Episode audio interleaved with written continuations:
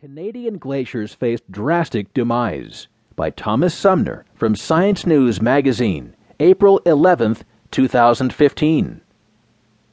The Great White North may lose its glaciers faster than previously thought. A detailed physics simulation of how glaciers melt in a warming world show that Western Canada's glaciers will shed 70% of their ice by 2100 relative to their 2005 volumes. Research